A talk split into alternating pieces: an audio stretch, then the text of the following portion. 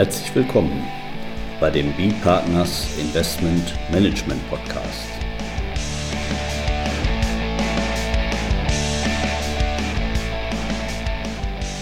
Immer wieder Mittwochs, kurzer Wochenrückblick, was in unserer Beratungspraxis besonders interessant war. Unser Thema heute Mindestbesteuerung. Von Globe über Pillar 2 zum deutschen Mindeststeuergesetz. Mit Johannes Recker, Steuerberater bei B-Partners. Und Carsten Bödecker, Partner bei B-Partners. Ja, wir haben alles neu. Macht der Mai? äh, ein Diskussionsentwurf, aber äh, ein bisschen, also wir besprechen ihn jetzt im Mai, aber jetzt äh, brauche ich das Lied nicht tatsächlich anfangen zu singen, denn den Diskussionsentwurf haben wir schon früher gekriegt. Genau, ähm, am 21. März haben wir den bekommen, den Diskussionsentwurf zur zum deutschen Mindeststeuergesetz. Ähm, ja, was ist das? Woher, woher, woher kommt das her? Das geht zurück auf das OECD Globe-Programm, was so ein bisschen als BEPS 2.0 bezeichnet wird. BEPS kennen wir ja schon im internationalen Steuerrecht äh, äh, als, als Grundlage verschiedener äh, Richtlinien, wie beispielsweise DAX 6 oder auch äh, unsere ATAT-Regelungen. Ja, und bei Webs 2.0 geht es dann darum, um äh, eine. Und die Hybriden. Und die Hybriden, na genau, ATA 2. ATAT, ja. ATA 2, genau, ATA 1 und ATA 2. Und ähm, ja, und bei den Glaub gibt es um die, äh, unter anderem um die globale Mindeststeuer. Und da hatte die OECD Ende 2021 am 20. Dezember äh, ein, äh, ein, Programm vorgestellt, wie äh, so eine Mindeststeuer aussehen kann. Ja, und im Zuge dessen geht es um die Umsetzung und in Deutschland haben wir schon den ersten äh, Entwurf äh, des, des, des, Gesetzes vorliegen. Ja, das ist ein sehr ambitioniertes Projekt, das kann man vielleicht auch noch vorausschicken.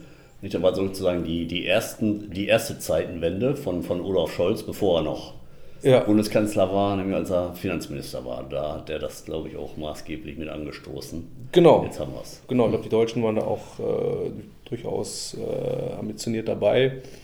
Ja, ist auch sehr komplex. Also wir äh, wollen heute erstmal um, äh, über den Anwendungsbereich sprechen, aber vielleicht mal nur vorab, dass äh, der Entwurf des Gesetzes hat schon 89 äh, Paragraphen, also mehr als in den meisten Einzelsteuergesetzen, wenn man jetzt das ESTG mal außen vor lässt. Ja, wie gesagt, wir wollen uns erstmal auf den Anwendungsbereich äh, beschränken. Vielleicht einmal ganz kurz noch zur Idee. Also es, soll eine globale Mindeststeuer von ja, 15 Prozent umgesetzt werden. Und das ist, äh, soll in erster Linie über so eine Ergänzungssteuer äh, erreicht werden. Das heißt, wenn wir jetzt beispielsweise eine deutsche Gesellschaft haben, die hat eine Tochtergesellschaft im Ausland und die wird im Ausland zu 9% besteuert, ist das weniger als 15%, dann sollen die restlichen 6% auf Ebene der deutschen Mutter besteuert werden. So, das ist die Idee des Ganzen. Und ja, äh, wie es dann dazu kommt, da würde ich nochmal an Sie überleiten, Herr Dr. Bödecker. Ja, genau. Also wir müssen ja diese, diese, diese Mindeststeuergruppe, also wenn wir über den Anwendungsbereich da eben reden, dann muss man erstmal zunächst reden, wer fällt denn da alles rein. Und da, da bildet man so eine, so eine Mindeststeuergruppe. Und da kann man sagen, da am Anfang dieser Ermittlung der Mindeststeuergruppe, da steht der Konzernabschluss. Darauf baut das Ganze auf, sozusagen erstmal so mal auf handelsrechtlichen Gegebenheiten. Da geht es nämlich darum, äh, sozusagen, wer ist hier die oberste Muttergesellschaft und äh, wer ist dann in diesen Konzernabschluss im Sinne jetzt dieser Mindeststeuer einzubeziehen. Ja, und äh, da gibt es jetzt vielleicht schon so mal zwei Gruppen von interessierten Hörern vielleicht. Auf der einen Seite sind es die, die jetzt heute schon einen Konzernabschluss erstellen, sage ich mal, also jetzt äh, Lebensversicherung, eine Versicherungsgruppe da erstellt die eine vielleicht nach HGB und die andere nach internationalen Rechnungslegungsvorschriften, meinetwegen IFRS, ihren Konzernabschluss. Das ist dann die Grundlage und dann muss man gucken, wer da jetzt alles vom Grundsatz her in dieser Mindeststeuergruppe ist. Das bestimmt sich erstmal nach diesem Konzernabschluss. Die haben also eine Reihe von, von interessanten Fragen dann natürlich auch. Die gehen vor allem dann darum, äh, auch wie ähm, ja, wie wird diese, diese Steuer denn tatsächlich berechnet, welche Informationen braucht man. Und ähm, da an der Stelle auch eine interessante Frage, die wollen wir heute jetzt aber auch nicht weiter detailliert ähm, machen, was, was ich bloß irgendwie erstaunlich finde. Wenn wir da jetzt zum Beispiel so eine, so eine Versicherungsgruppe haben, die eine bilanziert nach Handelsgesetzbuch. Nicht? Dann haben wir ja so eine besondere Ausnahme auch für den Konzernabschluss, auch für, für Sondervermögen mit festen Anlagebedingungen im Paragraph 290 Absatz 1 Nummer 4 Handelsgesetzbuch. Nicht? Die äh, fallen dann eigentlich aus dem Konzernkreis heraus, wenn sie eben diese, diese besonderen Anforderungen da erfüllen. Bei IFRS sind sie aber mit drin. Das fand ich erstmal einfach nur beachtlich, weil ich schon denken würde, hier, wenn jetzt hier beide Gruppen in, in, in Deutschland ihre oberste Muttergesellschaft hätten und dann so eine Steuer erleiden, dass die dann davon abhängig ist, tatsächlich ganz konkret, ob ich jetzt meinen Konzernabschluss nach HGB aufstelle oder nach IFRS aufstelle, äh, fände ich erstmal überraschend. Aber dazu finden wir jetzt nichts im Gesetz. Also entweder gehen wir davon aus, dass das denn tatsächlich so ist äh, man folgt halt diesen Rechnungslegungsgrundsätzen. Es gibt so einen Als-Ob-Konzernabschluss, den man aufstellen muss, wenn aus dem Konsolidierungskreis eben bestimmte Unternehmen herausfallen. Ob das denn damit aber zum Tragen kommt, also da würde ich sagen, da, da, da gibt es noch nichts Richtiges, wie man wohl erstmal auch sagen können, ja, das ist dann so. Also es hängt tatsächlich davon ab, ob ich jetzt einen Konzernabschluss nach Handelsgesetzbuch aufstelle oder nach den internationalen Rechnungslegungsstandards. Ja, wie gesagt, diese Gruppe von Anlegern, die weiß ja, die stellen schon einen Konzernabschluss auf, die sind da schon mal tiefer drin, die sind da intensiver mit befasst. Wir wollen uns aber heute mit der Gruppe beschäftigen, die eigentlich sagen wir, bisher auch gar nicht von so einem Konzernabschluss betroffen war. Also das sind eben dann zum Beispiel so Anleger wie, wie Versorgungswerke, nicht, die grundsätzlich sagen wir, nach landesrechtlichen Regelungen auch ihre Rechnung legen und dann eigentlich auch nicht eben erfasst werden von den Vorschriften des äh, Konzernabschlusses. Und genauso ist es auch mit Investmentfonds selber. Nicht? Und da wollen wir uns das erstmal eben angucken, diese äh, Besonderheiten sozusagen derjenigen, die bisher eigentlich gar nichts mit dem Konzernabschluss zu tun hatten. Äh, fangen wir ruhig mal da bei den, bei den Investmentfonds an.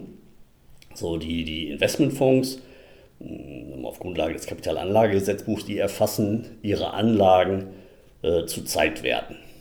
Äh, da gibt es auch diese Zeitwerterfassung, ist dann eben eine besondere Art und Weise der Erfassung, die eben ja, letztlich so ein, so ein Konzernabschluss, eine, eine Vollkonsolidierung in dem Sinne bereits ausschließt. Also bei so einer Vollkonsolidierung, da werden ja dann eben nicht, meinetwegen die, die äh, nehmen wir einen Immobilienfonds, die hundertprozentige ähm, Tochtergesellschaft, Immobiliengesellschaft ähm, sozusagen bilanziert, sondern da würde man durchschauen auf die Vermögensgegenstände, die diese Gesellschaft hält. Und jetzt vereinfacht gesprochen würde man dann im Prinzip diesen Vermögensgegenstand, die Immobilie, sozusagen dann voll, bei einer Vollkonsolidierung ausweisen, schon im Mutterkonzernabschluss. Nicht? Aber das macht der Investmentfonds eben gerade nicht. Der bilanziert zu Zeitwerten und das auch aus gutem Grund. Und da wird sich ja dann erstmal die Frage stellen, ändert sich jetzt was durch diese Mindeststeuergesetz, durch diesen Diskussionsentwurf, wird das irgendwie besonders jetzt angefasst oder wird das so gesagt, so das ist in Ordnung? Ja, und da kann man eben sagen, das ist so in Ordnung. Nicht? Also da, da gibt es jetzt keine als Ob-Betrachtung oder sowas, auch unter IFRS ist mal grundsätzlich so eine Zeitwerterfassung vorgesehen und keine Vollkonsolidierung. Und ähm, deswegen meine ich, kann es also jetzt in Deutschland jedenfalls keinen Investmentfonds geben als äh, oberste Muttergesellschaft, nicht? weil da fehlt es schon an einer Gruppe. Er erfasst seine, also selbst an Immobiliengesellschaften ist das ja insbesondere, kann das der Fall sein. Nicht? Da werden die Immobiliengesellschaften, sehr viel, die zu mehr als 50 Prozent halte, äh, werden nicht konsolidiert, sondern mit dem Zeitwert erfasst. Und das ist auch anerkannt. Nicht? Da steht auch ausdrücklich drin in der Administrative Guidance der OECD. Nicht? Punkt, würde ich mal sagen. Da sind wir mit durch. Eine andere Frage ist dann wiederum bei, bei Anlegern. Nicht? Wenn wir jetzt wieder zu der ersten Gruppe da kommen, die Versicherung und so weiter. Nicht? Wenn die auch über einen Fonds und darunter auch äh, im Prinzip dann diese, meinetwegen 100% Immobiliengesellschaft ist, nicht, dann müssten die trotzdem dann auch grundsätzlich äh, voll konsolidiert werden. Die können also zu dieser Mindeststeuergruppe dann dazugehören bei diesem Anleger.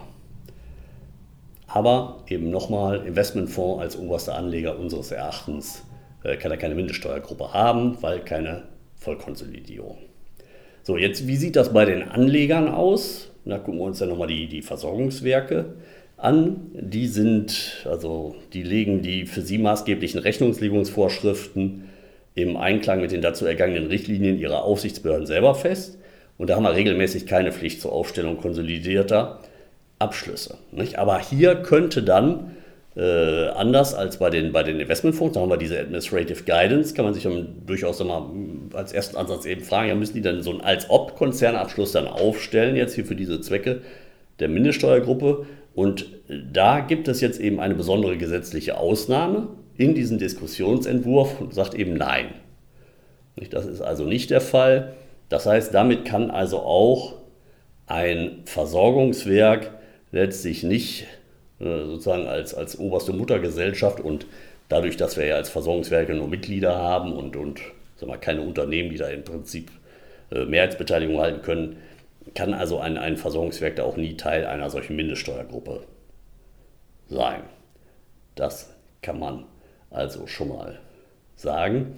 Ja, dann ein Punkt kann man auch noch sagen, wenn jetzt zum Beispiel ein ähm, Versorgungswerk in einen äh, Investmentfonds investiert und dann dieser Investmentfonds weiterum Anteile hält an äh, Holdinggesellschaften.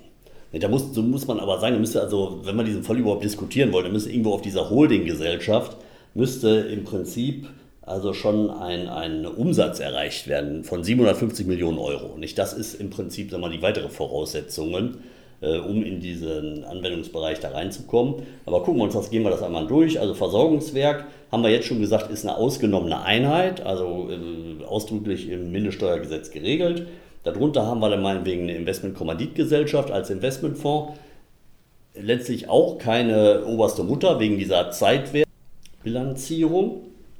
Und darunter haben wir jetzt eine Holdinggesellschaft, da müsste ja schon ein besonderer, sagen wir mal, vielleicht ein riesiger Private Equity Fonds oder sowas sein, äh, der dann irgendwie eine Holding hat, meinetwegen. Also der wäre dann in diesem Anwendungsbereich drin, wenn dann unter, in der Gruppe unterhalb dieser Holding ähm, diese Schwelle von 750 Millionen Umsatz erreicht wird.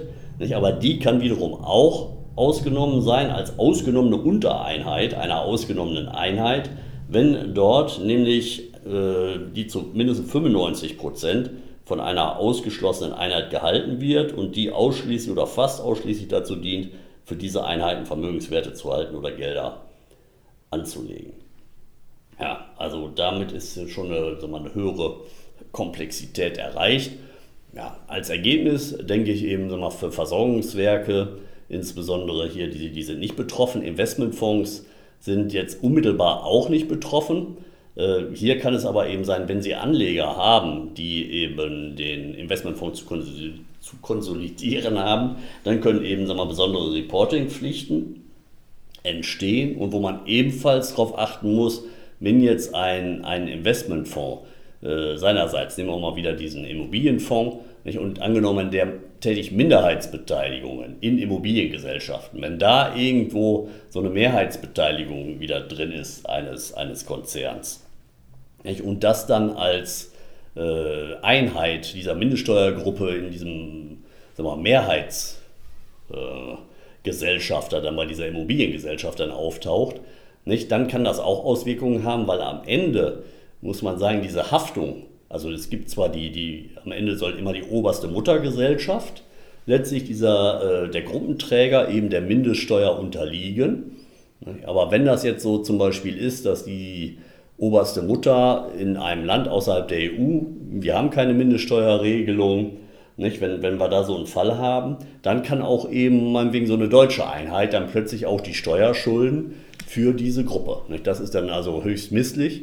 Da muss man dann also auch schon als Investmentfonds bei den Investments äh, ja, zukünftig eben sich genau angucken, mit wem man dann solche Immobiliengesellschaften hält, wo man eben vielleicht der Minderheitsgesellschafter dann ist. Ja, da wollte ich einmal, das ist im Prinzip, glaube ich, so eine Darstellung, wie man sie vielleicht gerade noch fassen kann, jetzt als Zuhörer. Ja, wir werden da mal immer so eine weitere Folgen machen, Herr Recker. Als nächstes dann vielleicht auch mal tatsächlich so die Steuerberechnung, wie, wie funktioniert das dann nachher genau, auch mit diesen Investmentfonds, dann wenn die ausgenommene Einheiten sind, gibt es auch noch besondere Berechnungsweisen dann vielleicht für den Anleger. Das werden wir sozusagen immer peu à peu abarbeiten. Im Moment ist ja der, der Diskussionsentwurf scharf geschaltet werden, soll das Ganze allerdings schon äh, ab 2024. Genau. Ja. Muss man sagen, also so viel Zeit bleibt nicht, sich damit zu beschäftigen. Aber ich würde eben sagen, also wer sich damit definitiv, aber das ist auch schon bekannt, beschäftigen muss, Anleger, die heute schon Konzernabschluss aufstellen, die sind da aber auch schon da drin in diesem Thema. Ja, und, und wie gesagt, Investmentfonds zukünftig, wenn sie investieren.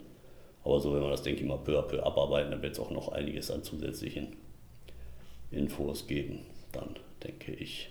Genau, parallel ist ja der Gesetzgeber auch weiter aktiv. Ich glaube, der Referentenentwurf soll auch bald kommen, wo dann die Eingaben der Verbände jetzt zum Diskussionsentwurf enthalten sein könnten. Oder die, die ja, vielleicht haben wir auch den Entwurf zum BMF-Entwurf Anwendungsschreiben zum Außensteuergesetz dann.